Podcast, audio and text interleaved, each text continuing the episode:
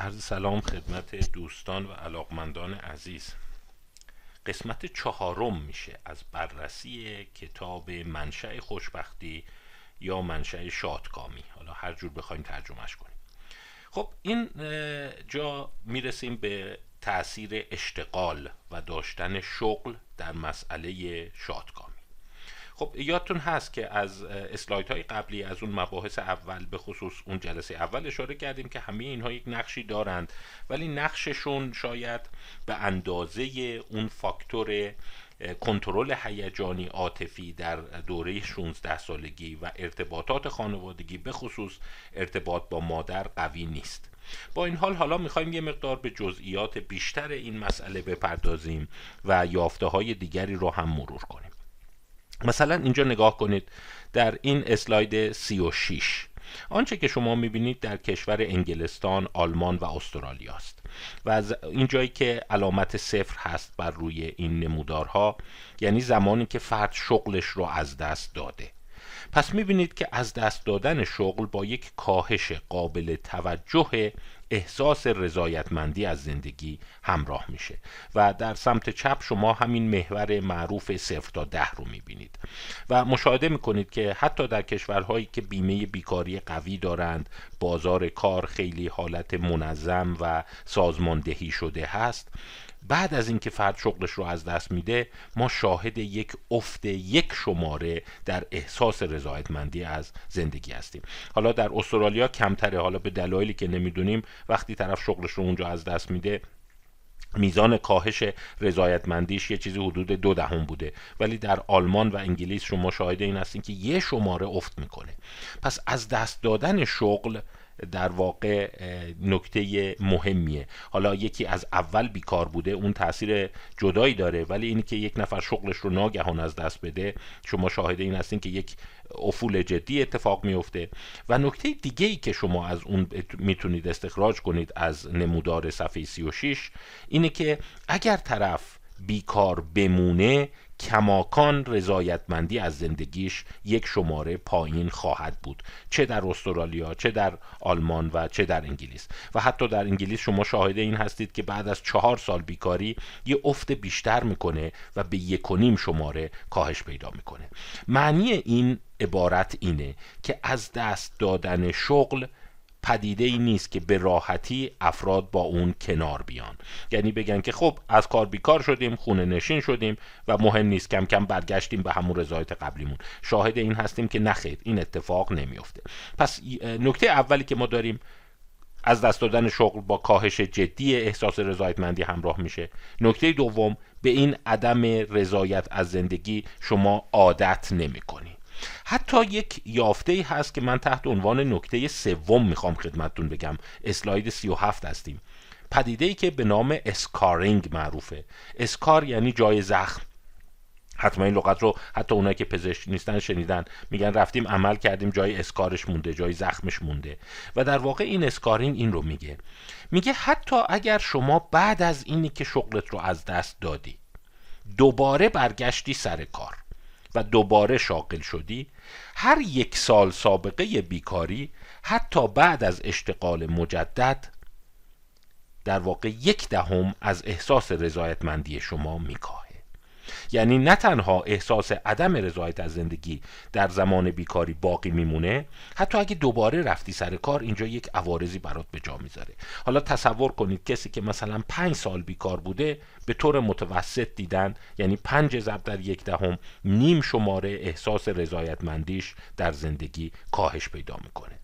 چرا این گونه است؟ نمی‌دونیم. ولی به نظر میاد که این یه پدیده جدی باشه. برای اینکه اون اتفاقی که میفته اینه که افرادی که سالیانی در عمرشون بیکار بودن به نوعی حالا اون احساسی که هست امروزه توی رسانه ها مطرحه توی جاهای مختلف می نویسن مثلا نسل سوخته نسل ما به فنا رفت. به نظر میاد همیشه به نوعی یک احساس ضرر و زیان دارن و حس می‌کنن بخشی از عمرشون دور ریخته شده. و به همین دلیل رضایتمندی افراد بعد از بیکاری های طولانی مدت به راحتی به اون سطح قبلی بر نمیگرده. این درس جدی برای دولت مرداست که یعنی شما مثلا نگاه می‌کنیم میاره یه دوره رکود تحریم دوره افول اقتصادی و چند میلیون آدم مثلا چند سال بیکارند.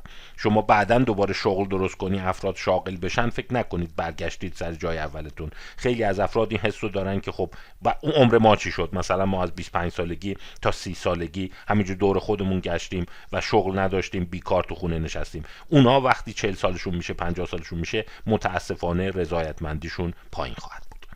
باز یافته های جالب دیگه ای ما داریم در مورد بیکاری. نه تنها بیکاری خود فرد. دیدیم که در واقع بیکار شدن خود فرد یه شماره احساس رضایتمندیش رو از زندگی میاره پایین. ولی هر ده درصد بیکاری در جامعه متوجه شدن تو آمارهای کلان باعث کاهش چهارده صدم در واقع از رضایتمندی شاغل ها میشه. این یه نکته جالبه. در مورد تحصیلات در مورد درآمد یادتون هست؟ اون مقایسه اجتماعی به نفع شما بود. یعنی اگر شما می‌دیدید که بقیه تحصیلاتشون پایینه بقیه درآمدشون پایینه رضایتمندی شما می‌رفت بالا. ولی وقتی تو کل جامعه بیکاری زیاد میشه افراد شاغل هم رضایتمندیشون میاد پایین. اینو ما نمی‌دونیم چرا هست. حالا اونایی که به صورت تخصصی تر می‌دونی هر کدوم از این حوزه ها رو یه عده‌ای به صورت جداگانه و ریز ریز اومدن بررسی کردن. خب چرا افزایش بیکاری در جامعه باعث میشه احساس رضایتمندی از زندگی شاغلام کم بشه. آیا احساس همدردیه؟ آیا احساس اینه که خب هم نوع من بیکاره؟ در مورد تحصیلات و درآمد دیدیم اینجوری نیست. ولی وقتی شغلش رو از دست میده شاید احساس همدردیه. یعنی حس می‌کنه که خب من حاضرم دوست دارم درآمدم از بقیه بیشتر باشه ولی بقیه بیکار بشن رو ندیگه اون احساس اون اونجا دیگه اون حسادته و اون احساسی که لغتی براتون به کار بردم گفتم معادلی در زبانهای دیگه نداره. شادن فرویده یعنی بقیه وقتی ضرر می‌کنن من خوشحال میشم. اینجا دیگه اون ضرر خیلی جدیه. من دلم میسوزه. یه عده این رو مطرح کردن یه عده دیگه هم اینو گفتن. گفتن که اونایی که شاغلن با مشاهده افزایش بیکاری در جامعه این احساس رو پیدا می‌کنن که جامعه ناپایداره جامعه ثبات نداره. در واقع شغل می‌تونه هر آن از دست بره و چون احساس می‌کنن که خودشون هم در وضعیت خطر هستن ممکنه از رضایتمندیشون به این دلیل کاسته میشه. البته ممکنه یه دی که تازه به جمع پیوستن بگن که خب شاید مال اینه که وقتی بیکاری تو جامعه زیاد میشه مشکلاتی مثل اعتیاد و جرم و این چیزها افزایش پیدا می‌کنه. آره ولی وقتی ما صحبت از این گونه پژوهش ها می‌کنیم اینا اومدن عوامل مخدوش کننده چون اینا حجم نمونای خیلی بالا دارن تعداد زیادی آدم رو پرسش کردن از طریق محاسبات آماری اونها رو کنترل می‌کنن. یعنی با احتساب اینی که بقیه عوامل ثابت باشند افزایش بیکاری و در واقع از دست دادن شغل در جامعه در یک قشر وسیع باعث احساس عدم رضایت در دیگه میشه. پس بیکاری وسیع نارضایتی بیکاری در فرد بیکار را چندان تعدیل نمی‌کنه. اینجا مقایسه اجتماعی کاربرد نداره. یعنی شما بگین که نصف همکارامون هم سنفامون اونایی که تو اون بازار ما مثلا مجبور شدن مغازشون رو تعطیل کنن شما ممکنه فکر کنید که خب یه خبر خوبه برای ما برای اینکه اونا از رقابت خارج میشن و ما ادامه میدیم. ولی این گونه نیست و بیکاری گسترده از رضایتمندی افراد میکاهه. این قابل توجه دولت مردم پس ببینید ما تا حالا چند تا نکته جالب راجع به بیکاری دیدیم. اما باز یه نکته جالب دیگه این یکی رو من خیلی دوست دارم. یعنی احساس کردم که چقدر آدم باش ارتباط برقرار می‌کنه. اونم اینه که خیلی خوب. پس گفتیم داشتن شغل در مقایسه با از دست دادن شغل یه شماره می‌تونه در واقع تفاوت ایجاد کنه. ولی بیایم نگاه کنیم چه شغلی خوبه. یه یافته جالب داشتند. که شغلهای حد اکثر احساس رضایتمندی از زندگی رو فراهم می‌کنه. که حالا این عددش رو بگم شما اعتراض خواهید کرد شکایت خواهید کرد و حتی مسئول شما بالا دست شما ممکنه به منو لعن و نفرین کنه که اینا چیه یاد مردم میدی. ولی حد اکثر رضایتمندی انسان ها از شغلشون گفتم بیکاری احساس عدم رضایت میده ولی وقتی شغل داری چه شغلی خیلی خوبه؟ شغلیه که ده ساعت در هفته باشه. یعنی آدم ده ساعت در هفته کار کنه. به نظر من چقدر فانتزیش قشنگه راست میگه. یعنی مثلا شما یه دو ساعت تدریس می‌کنی یه دو ساعت میری در مونگا یه دو ساعت هم احتمالا جلسه داری یه یه چهار ساعت هم مثلا کار اداری می‌کنی در هفته. این چقدر رضایتمندی داره. و هرچی شما می‌بینید تعداد ساعت ها در اسلاید 39 هستیم. تعداد ساعت ها افزایش پیدا می‌کنه. یعنی شما شاهد این هستی که در واقع ساعت کار از ده ساعت میره به سمت 50 ساعت در هفته. رضایتمندی کاهش پیدا می‌کنه از زندگی. و این عدد قابل توجهه. یعنی ببین مثلا سی درصد سه دهم شماره کاهش پیدا کرده در استرالیا. این مشکی استرالیاست. در کشور آلمان مثلا نزدیک 25 صدم. یعنی اگر شما شغل داری ولی شغلت از اینایی که باید 50 ساعت در هفته کار کنی تقریبا میشه روزی 8, 8 ساعت 9 ساعت اون شغل از رضایتمندی شما تا حد قابل توجهی میکاهه.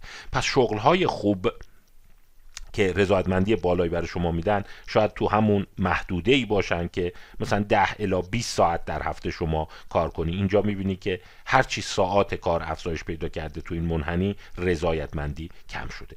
بازم میگم ممکنه اونایی که احساس کنن که خب شاید اون شغلای کم ساعت شغلای پردرآمدتری هم هستن برای همین رضایتمندی بالاست. عرض کردم توی این گونه محاسبات که به صورت تخصصی و ریز افراد وارد میشن برای عوامل دیگه هم کنترل می‌کنن. که مثلا آره اون شغل ده ساعت اگر ده ساعته با 50 ساعته از نظر درآمدی اینا رو با هم تنظیم کرده باشن یکسان سازی شده باشه. نه اینی که مثلا اون شغل فانتزی اون بالا ده ساعته و این 50 ساعته خیلی آزاردهنده است.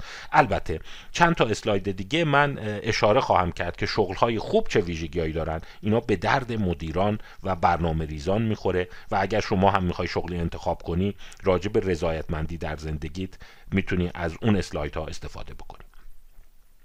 خب اینجا در کتاب منشأ خوشبختی به مطالعه اشاره کرده که مطالعه جالبیه. مال دانیل کانمان. دانیل کانمان مشهور که دیگه بیش از حد فکر کنم همه شما میشناسیدش. اون تفکر کند و سریع یا در تفکر آهسته و سریعش مشهوره. و دانمان متا... کانمان ببخشید مطالعات زیادی تو حوزه های مختلف well-being هم داره.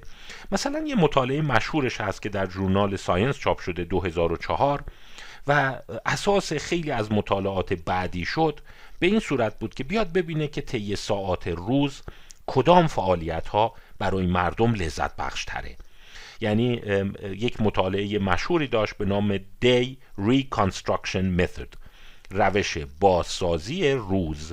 که این روش بازسازی روز که در واقع اساسش این بود که از افراد بخواد که یک روزشون رو گزارش بدن و بگن تو هر ساعتی داشتی چه کار می‌کردی و در اون انجام اون کار مربوطه چقدر احساس شادی و شادکامی داشتی یعنی این یه نوع جالب دیگه نگریستن به در واقع احساس شادکامیه که طی ساعت روز وقتی چه کارایی رو می‌کنی حالت خوبه و چه کارایی رو می‌کنی احساس خستگی یا احساس ملالت و احساس عدم شادکامی می‌کنی.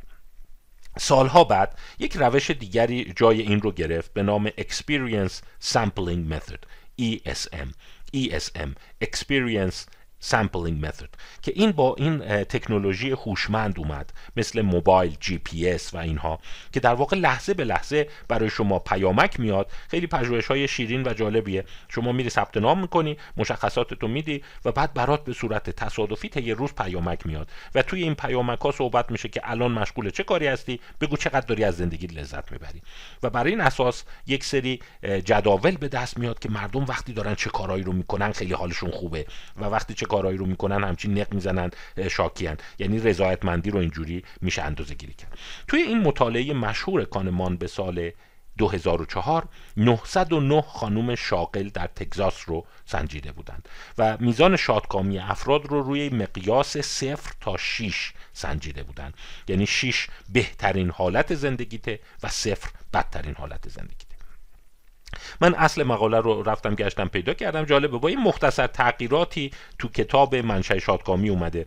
ولی اون جداولش بیشتره و اطلاعاتش قدری کامل تره ولی خلاصه ای رو که در کتاب منشأ شادکامی آورده قابل قبوله. اینجا ببینید فعالیت های مربوط است و این میزان رضایتمندی از صفر تا شیشه. و می‌بینید که پایین ترین حالتی که انسان ها طی روز احساس می‌کنن اون بدترین حالت روزمونه بدترین حالت زندگیمونه در اسلاید 41 کامیوتینگه. یعنی وقتی توی اتوبوسن مترو هن یا در حال رفتن به سر کار هستند. و یکی بالاتر هنگام کاره. پس جالبه که یعنی کار اون پاییناست یعنی اکثریت مردم وقتی سر کارن لذت نمی‌برند از زندگیشون احساس بدی دارن. پس اگر شما حس می‌کنی از کارم خسته شدم نمی‌دونم کارم جذاب نیست من دارم میرم سر کار بدونید که لاقل در یه مطالعه بزرگ 909 نفر تو شرکت کردن و سالها بعد از طریق اون experience sampling method و روش های دیگه باز مشابه این به وفور انجام شده اینه که برای اکثریت مردم کار همچین چیز جذابی نیست. پس خیلی فانتزی نبافید که ما باید شغلمون همچین خیلی خوشمون بیاد تو شاد باشیم اینا. آره به این راحتی نیست. یعنی هر چقدر مدیران ارشد سعی می‌کنن که کارها رو جوری بکنن که مردم خوششون بیاد به این راحتی نیست. و ببینید فقط یه پله از کار پایین تر قرار می‌گیره اونم زمانیه که تو ترافیک گیر کردی. این راست چه بخوای؟ منم خودم فکر می‌کنم راست میگه. آدم مثلا تو دفتر کارش تو محل کارش تو بیمارستان هست باز اونقدر ناراحت نمیشه که توی پشت چراغ قرمز مونده. بعد همینجور کارها میاد بالاتر. هاوس ورک وقتی داری کار خونه می‌کنی اینا خانوم بودن. یعنی کار خونه با کار بیرون به یه اندازه براشون تقریبا احساس عدم شادکامی میده. وقتی داری ایمیل جواب میدی و کارای کامپیوتری می‌کنی. البته این منظورش 2004 اون زمان مردم تو شبکه های اجتماعی و برای تفریح اون تو نبودن بیشتر برای کار و جواب دادن به ایمیله وقتی دارم از بچه هام پرستاری و نگهداری می‌کنم. از کار سه چهار پله بالاتره ولی می‌فهمیم که خیلی جذاب نیست. پس می‌بینید که عملا خانم ها این ستون سمت راست هم ساعاتیه که به طور متوسط در روز صرف اون میشه. ببین 6 ممیز 9 ساعت سر کارن یک ممیز 6 ساعت توی ترافیکن یک ممیز یک ساعت دارن کار خونه انجام میدن یک ممیز 9 ساعت دارن کار با اینترنت و کامپیوتر می‌کنن از بچه هاشون یک ممیز یک ساعت دارن پرستاری می‌کنن و این یکی جالبه یه مقدار خیلی لغت بالایی حالا اون ترواره ضد بانوان رو اینجا دامن نزنیم. ولی میزان صحبت کردن بر روی تلفن دو و نیم ساعت در اومده. حالا نمی‌دونم چرا این اینجوری شده. 2004 بوده. حالا شاید این الان تبدیل شده به اینترنت ولی به طور متوسط گفتن دو ساعت و نیم داریم تلفن حرف می‌زنیم در طی روز. یه مقدار زیادیه. و بالاتر از اون وقتی دارن غذا آماده می‌کنن. پس می‌بینی پخت و پز از مراقبت از بچه ها خیلی احساس بهتری بوده. خرید کردن بالاست تلویزیون نگاه کردن ورزش کردن. پس می‌بینی ورزش و غذا خوردن جز فعالیت های خیلی خوشاینده. و اینی که در حال عبادت مدیتیشن و امور مذهبی باشند در حال استراحت relaxing socializing معاشرت اجتماعی و طبیعی است که بالاترین چون تو اکثر مطالعات این بوده که حین رابطه عاطفی و رابطه جنسی افراد حد اکثر احساس رضایتمندی از زندگی رو دارند. این جالبه مثلا دانیل گیلبرت سالها بعد با یک سیستم خیلی عریض روی حجم نمونه چندین برابر این رو انجام داد. همین در واقع نسبت ها رو به دست آورد. تقریبا به همین حالته. چه از نظر زمانی و چه از نظر حس رضایتمندی. پس یه ایده ای هم شما دارید که مردم معمولا چه فعالیت هایی رو خیلی دوست دارن و از چه فعالیت هایی گریزانن. توی اصل مقاله یه دونه بند دیگه هم بود که نمی‌دونم چرا توی این کتاب حذفش کرده. حالا شاید تصادفی بوده و اونم نپینگ این چرت بعد از ظهر زدن که جالب چرت بعد از ظهر زدن از نظر رضایتمندی برای خانم های آمریکایی یه جایی بوده بین تلفن حرف زدن و مراقبت از بچه ها در صورتی که من فکر می‌کنم قاعدتا یعنی پیش خودم فکر می‌کنم که اون چرت بعد از ظهر باید اون بالا بالا باشه. خیلی احساس لذت بخشتری. حالا شاید ما مشرق زمینی ها این حس رو بیشتر دوست داریم که اون خواب بعد از ظهر خیلی relaxing ه. حالا اونا relaxing رو داشتن. حالا شاید مثلا روی مبل ولو شدن و مثلا کاری نکردن. ولی تماشای تلویزیون می‌بینی چند پله از اون پایین تر بوده. با این حال این برای اینکه بدونید که چه حسایی طی روز اتفاق میافته.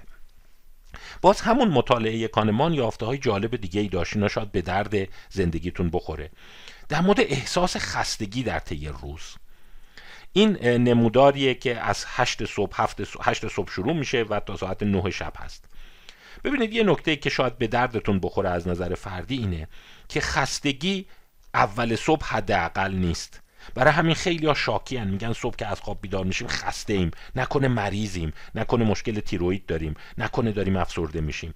فقط تو ذهنشون باشه که آره اکثریت مردم آدمای طبیعی هم این ریختی یعنی صبح که از خواب بیدار میشن احساس خستگی دارن و احساس عدم خستگی و اون انرژی داشتن در ساعت دوازده ظهر بهترینه. یعنی سر نهار آدما از همه حالت میشه گفت انرژیشون بیشتره. و بعد دوباره احساس خستگی افزایش پیدا می‌کنه که به آخرای شب می‌رسیم. طرف نه شب دیگه خستگی حد اکثر است. و اگر اینجا هم نگاه کنید ما دایره مشکی داریم دایره تو خالی داریم که دایره تو خالی همون متد سمپلینگیه که گفتم با سیستم های هوشمند سالهای اخیر اومده. در صورتی که اون DRM همون متدیه که دانیل کانمان استفاده کرده بود. Day Reconstruction Method.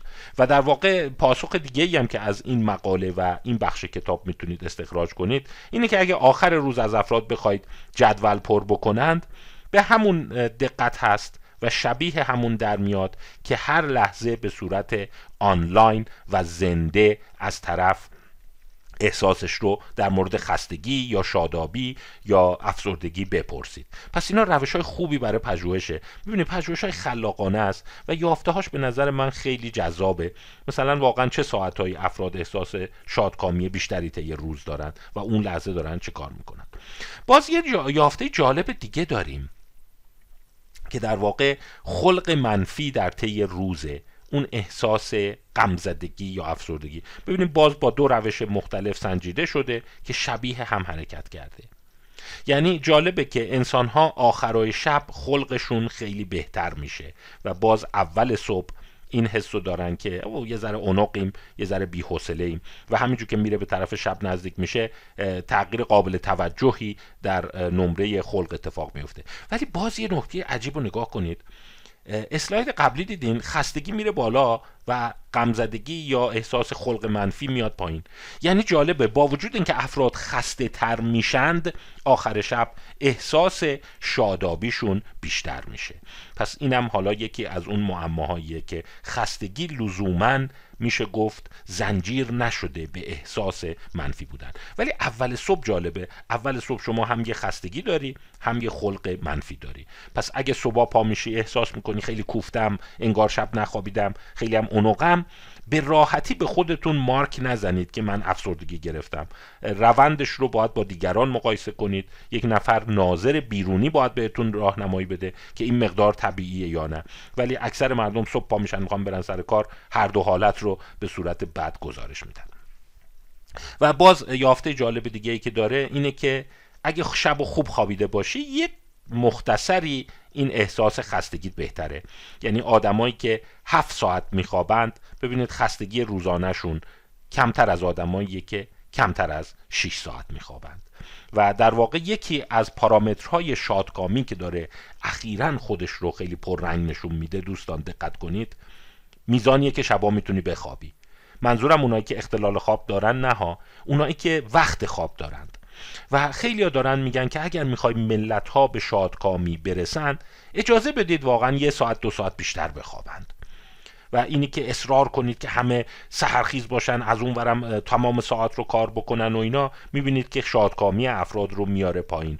و حتی جالب بود که با انتشار بعضی از این پژوهش ها برخی از سناتورهای آمریکایی به خصوص اون سناتورهای و نماینده های مجلسی که خانوم بودن دنبال طرحهایی بودن که کمک کنه که افراد به خصوص بانوان بتونن یک یا دو ساعت بیشتر بخوابن.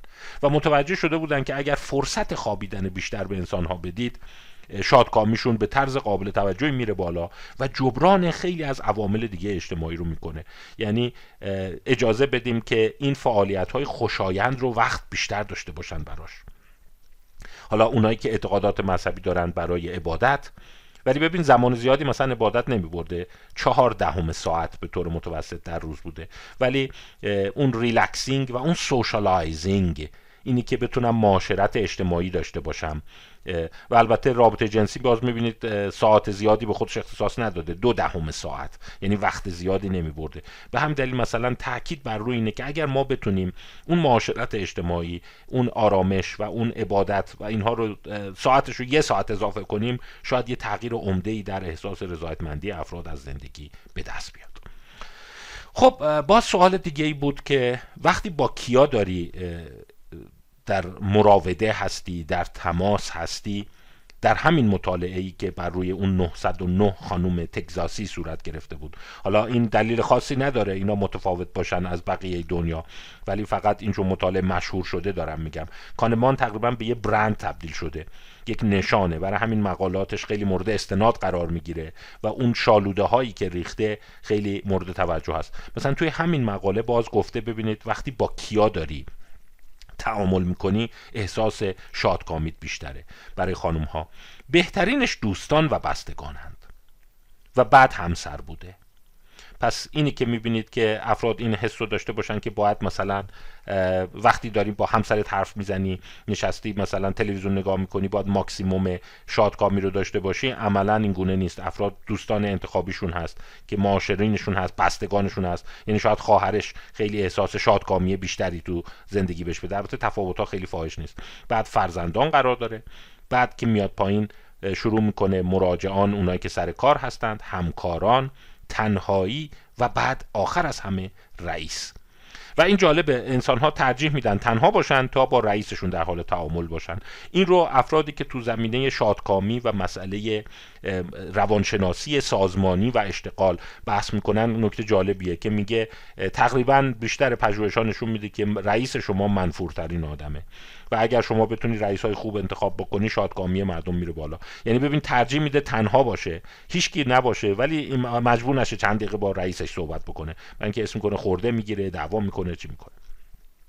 باز می‌خوای یه شغل انتخاب بکنی عوامل این رو هم به صورت مجزا استخراج کردند که شغل های خوب چگونه با احساس شادکامی شما همبستگی داره. این اسلاید ببخشید.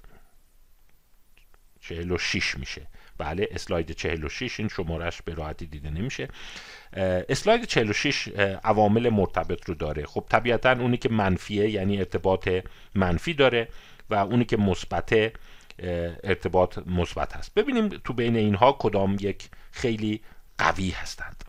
مثلا اونی که انتظار داریم حقوق یک شغل اهمیت داشته باشه خب اهمیت داره ولی اهمیتش تقریبا وسط بقیه قرار گرفته و تازه لوگاریتمیه. ببین اینجا لوگ گذاشته.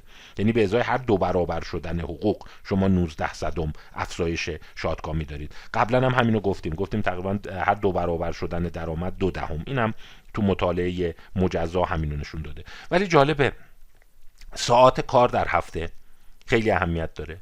اینی که یه سوپروایزر خوب داشته باشی. اهمیت متوسط داره. امنیت شغلی. فرصت ارتقا. می‌بینی قد درآمد اهمیت داره. که تو شغلم خودمختاری داشته باشم. خودم رئیس خودم باشم. برای کسی کار نکنم. این ببین نکته جالبیه. تنوع تو کارها داشته باشم. همکاران خیلی حمایتگر باشن. پس می‌بینی اونایی که رو مدیریت سازمانی دارن کار می‌کنن دیدن که اینا عوامل جالبیه که شغل طرف تنوع داشته باشه.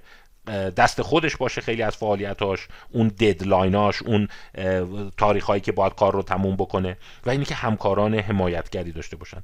جالبه یکی از چیزهایی که اثر منفی داره فشار زمانی در کارهاست. مثلا باید حتما زود کار تموم بشه زود باید مثلا گزارش تهیه بشه. ولی اینا هیچ کدوم به پای این سه تا عنصر منفور پایین نمی‌رسند. و اگر شما می‌خوای بدونی کدوم شغلا هست که خیلی از شادکامی شما می‌زنه این پایین سه تا عامل خیلی پررنگه. ببینید عدداش بالای سه دهمه.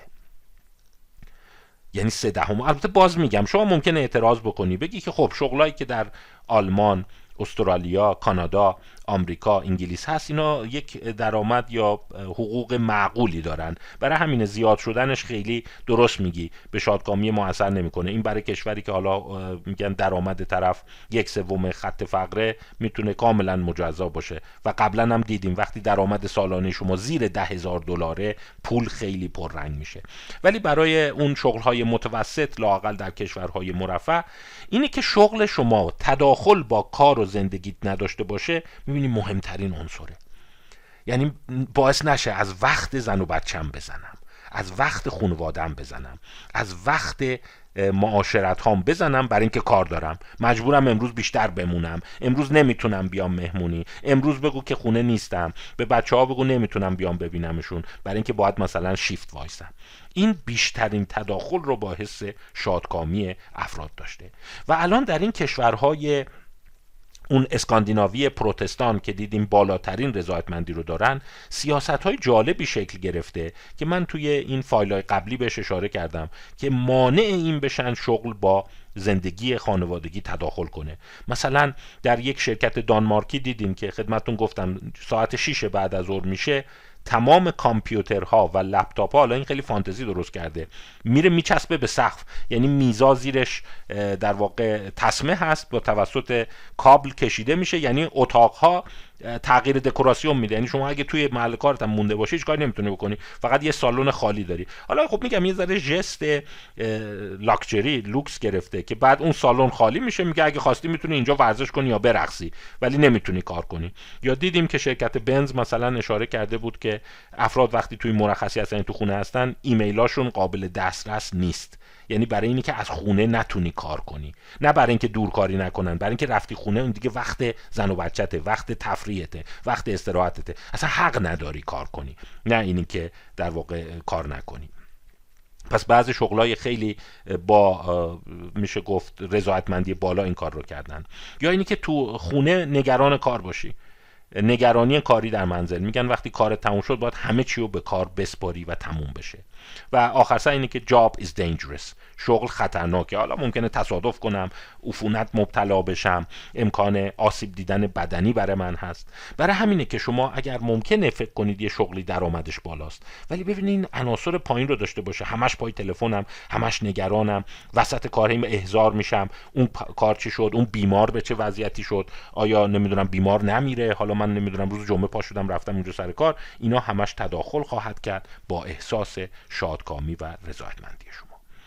خب این مسئله اشتغال بود. قسمت بعدی ببینیم خانواده چه نقشی داره. پس اجازه بدید اون رو در فایل بعد مطرح کنیم.